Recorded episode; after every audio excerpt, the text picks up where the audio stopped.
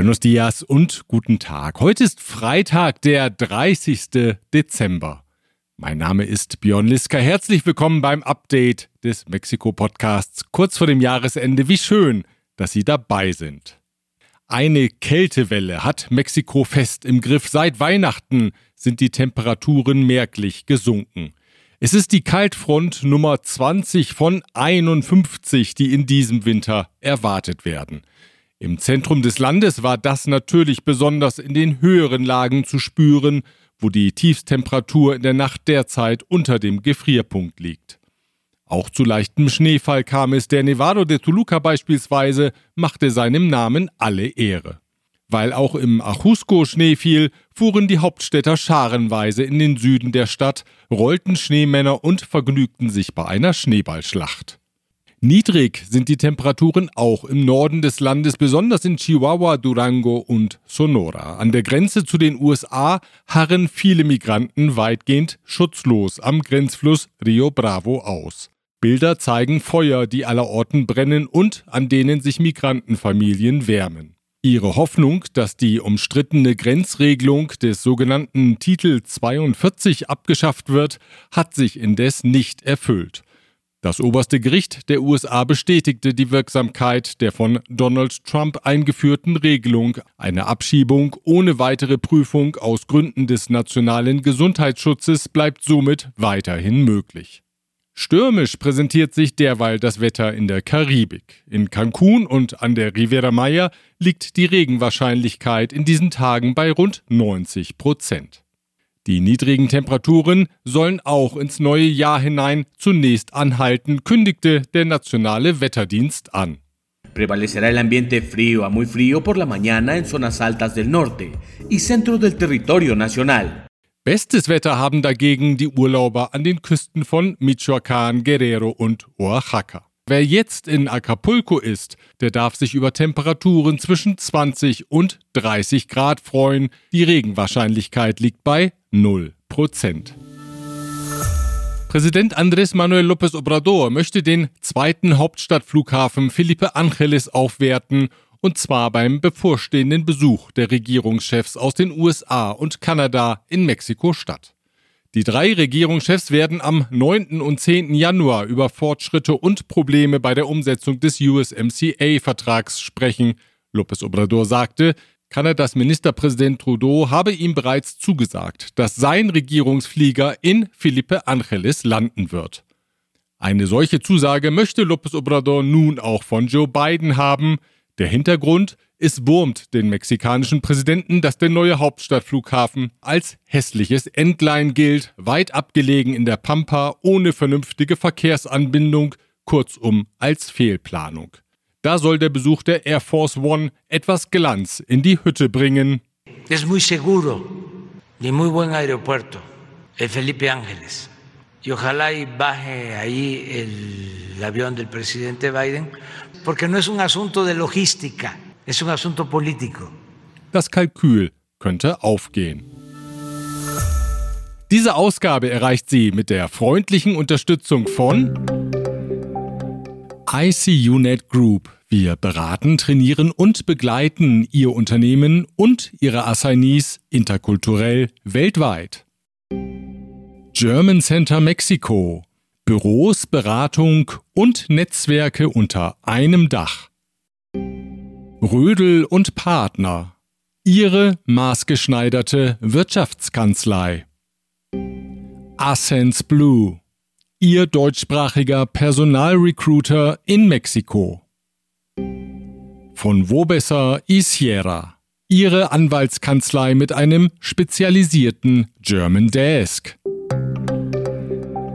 Auch Mexiko hat jetzt einen Plagiatsfall. Die Richterin am obersten Gericht Jasmin Esquivel soll ihre Lizenziaturarbeit im Jahre 1986 nahezu komplett abgeschrieben haben. Bis hin zu den Rechtschreibfehlern stimme die Arbeit mit einer bereits im Jahr zuvor präsentierten Abschlussarbeit überein, berichtet unter anderem El País. Esquivel wehrt sich mit dem Argument, bei ihrer Arbeit handele es sich um das Original, sie habe nämlich besonders frühzeitig mit dem Schreiben angefangen. Sie sei also nicht die Täterin, sondern das Opfer. Ob das stimmt, muss jetzt die staatliche Universität UNAM klären. Besonders pikant ist der Fall deshalb, weil Esquivel als Kandidatin von Präsident López Obrador für den Vorsitz des obersten Gerichts gilt. Gewählt werden soll die Nachfolge von Arturo Saldivar am 2. Januar. Angestoßen hatten den Plagiatsverdacht der Historiker Enrique Krause und sein Mitarbeiter Guillermo Sheridan. Krause ist einer der Lieblingsgegner von Präsident López Obrador, der ihm, wie allen regierungskritischen Intellektuellen, vorwirft, als organischer Intellektueller finanziell von den Vorgängerregierungen profitiert zu haben. Der Präsident lag wohl nicht ganz falsch, als er in dieser Woche sagte, die konservativen Kräfte hätten den Fall deswegen publik gemacht, weil sie Angst davor hätten, dass Esquivel an die Spitze des obersten Gerichts rücken könnte. Er bestätigte, dass die Richterin bei Abstimmungen regelmäßig die Positionen seiner Regierung vertritt.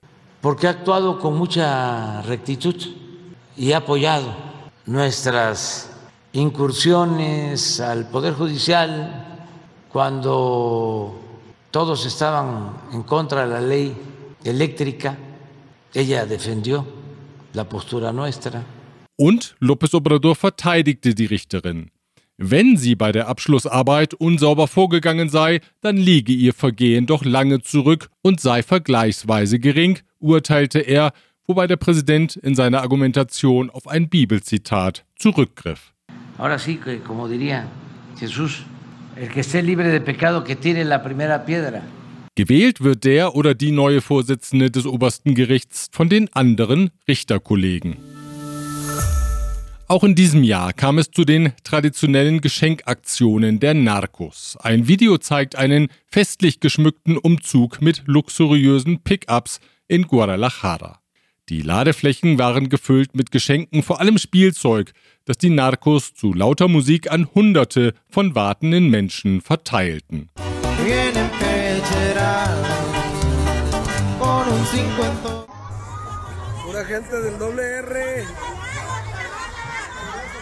Verantwortlich soll der Narcochef Ricardo Luis Velasco vom Cartel Jalisco Nueva Generación sein. Die Verteilaktion fand in dem Viertel El Retiro statt, in dem der Mann aufwuchs. Überall im Land festigen die Narcos mit solchen Aktionen ihre Bindung zur lokalen Bevölkerung und das seit vielen Jahren. So sind im Internet Videos zu finden, die zeigen, wie Ricardo Luis Velasco bereits vor zwölf Jahren Geschenke in entlegene Gebiete in Jalisco bringen ließ. Um Vertrauen für den kubanischen Impfstoff Abdallah bittet der Covid-Experte der Regierung Hugo López Gatell. Mexiko befindet sich derzeit in der sechsten Covid-Welle. In der Vorwoche waren landesweit 32.000 Neuinfektionen und 205 Todesfälle registriert worden. Lopez Gatell sagte, der Anstieg der Fallzahlen habe nur einen geringen Anstieg der stationären Behandlungen zufolge, weil der Impfschutz der Bevölkerung mittlerweile umfassend sei. In dem Zusammenhang verwies er in dieser Woche darauf, dass ein Artikel in der Fachzeitschrift The Lancet von einer in Kuba durchgeführten Studie berichtet, wonach die Wirksamkeit der Substanz vergleichbar mit anderen Covid-Impfstoffen sei. Demnach verhindere eine Impfung mit Abdallah bei gut 92 Prozent der Menschen einen schweren Krankheitsverlauf. Resultó ser una de las vacunas también altamente efectivas, efectividades poblacionales arriba del 93%, y esto es la confianza que tenemos de una vacuna que es probada en la población, no solamente en forma experimental. Mexikos Regierung hat Staatsanleihen in Höhe von 25 Milliarden Pesos vorzeitig zurückgekauft. Fällig geworden wären sie erst im Januar 2025. Dieser Schritt soll dazu beitragen, der Nachfolgeregierung eine geringere Zinslast zu vererben, erklärte Präsident López Obrador in dieser Woche. Les adelanto que ya hicimos una reestructuración de deuda para que en el 2025 el gobierno que llegue pague la mitad de intereses de deuda de lo que nosotros pagamos cuando entramos al gobierno. Starke Zahlen präsentiert die Autoteileindustrie. Im zu Ende gehenden Jahr habe die Produktion einen Gesamtwert von knapp 107 Milliarden US-Dollar gehabt, so der Branchenverband INA. Das sei ein Plus in Höhe von fast 13 Prozent gegenüber dem Vorjahr. Auch 2023 soll das Wachstum weitergehen, so der INA-Präsident Francisco González, der dann eine Fertigung mit einem Gesamtvolumen von fast 109 Milliarden US-Dollar erwartet, also 2 Milliarden über dem Wert von 2022. Verlängert hat Präsident López Obrador die Regelung, wonach gebrauchte Pkw aus den USA nach Mexiko eingeführt und hier legalisiert werden können. Der Händler-Dachverband AMDA hatte sich wiederholt gegen die Maßnahme ausgesprochen, weil sie die legal operierenden Händler benachteilige. Ursprünglich sollte die Regelung zum Jahresende auslaufen, doch sie gilt nun weiter bis zum März. Nach Angaben der Regierung wurden im zu Ende gehenden Jahr mindestens eine Million solcher sogenannter Autos Chocolate eingeführt und legalisiert. Diese Ausgabe erreicht sie auch mit der freundlichen Unterstützung von Global Mobility Partners, Ihr Spezialist für Umzüge von und nach Deutschland. Emfra Industrial Equipment ist Ihr zuverlässiger Partner für die Beschaffung von Ersatz- und Verschleißteilen aus Europa in den Bereichen Elektrotechnik, Pneumatik und Hydraulik. Evonik, ein weltweit führendes Unternehmen der Spezialchemie. Chloemecom, Technologien für die Automatisierung und die Energieverteilung in der industriellen Anwendung. Kernliebers, der globale Technologieführer für hochkomplexe Teile und Baugruppen mit den Schwerpunkten Federn und Standsteile. Nachzutragen habe ich Ihnen noch die Nachricht, dass Deutschlands ehemaliger Botschafter in Mexiko, Dr. Roland Wegener, am 6. Dezember in Bonn kurz vor seinem 75. Geburtstag verstorben ist. Er war 2006 bis 2010 Botschafter in Mexiko, anschließend war er Botschafter in Griechenland, bevor er 2012 in den Ruhestand ging.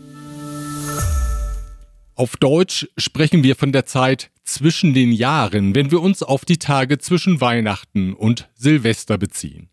Damit verbunden ist dann der Wunsch, innezuhalten, Vergangenes Revue passieren zu lassen und Künftiges zu planen. Das scheint auch für Mexikos Präsidenten López Obrador zu gelten, der sich nämlich in diesen Tagen bereits mit dem Gedanken anfreundet, in nicht allzu ferner Zukunft in den Ruhestand zu gehen. Me estoy preparando psicológicamente para la jubilación. Und womit beschäftigt sich der Präsident konkret? Tengo que pensar en que voy a solicitar mi pensión de liste. Mit dem Rentenantrag, ja klar, damit kann man gar nicht früh genug beginnen. Auf die Rente sei er angewiesen, sagte der Präsident, weil er ansonsten ja keine Rücklagen habe. Porque no tengo dinero. Was heißt das dann aber in den Ruhestand gehen für einen Mann, der ja seit Jahrzehnten von der Politik und durch die Politik lebt? Jubilar es sinónimo para mí de desaparecer.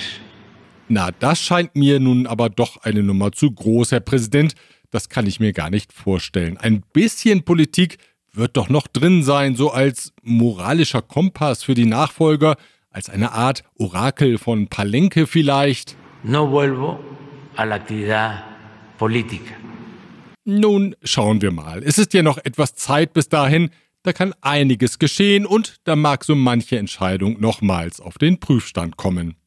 Blicken wir lieber auf das Jetzt und Hier. Was machen Sie denn jenseits vom Rentenantrag sonst so an diesen Tagen zwischen Weihnachten und dem neuen Jahr?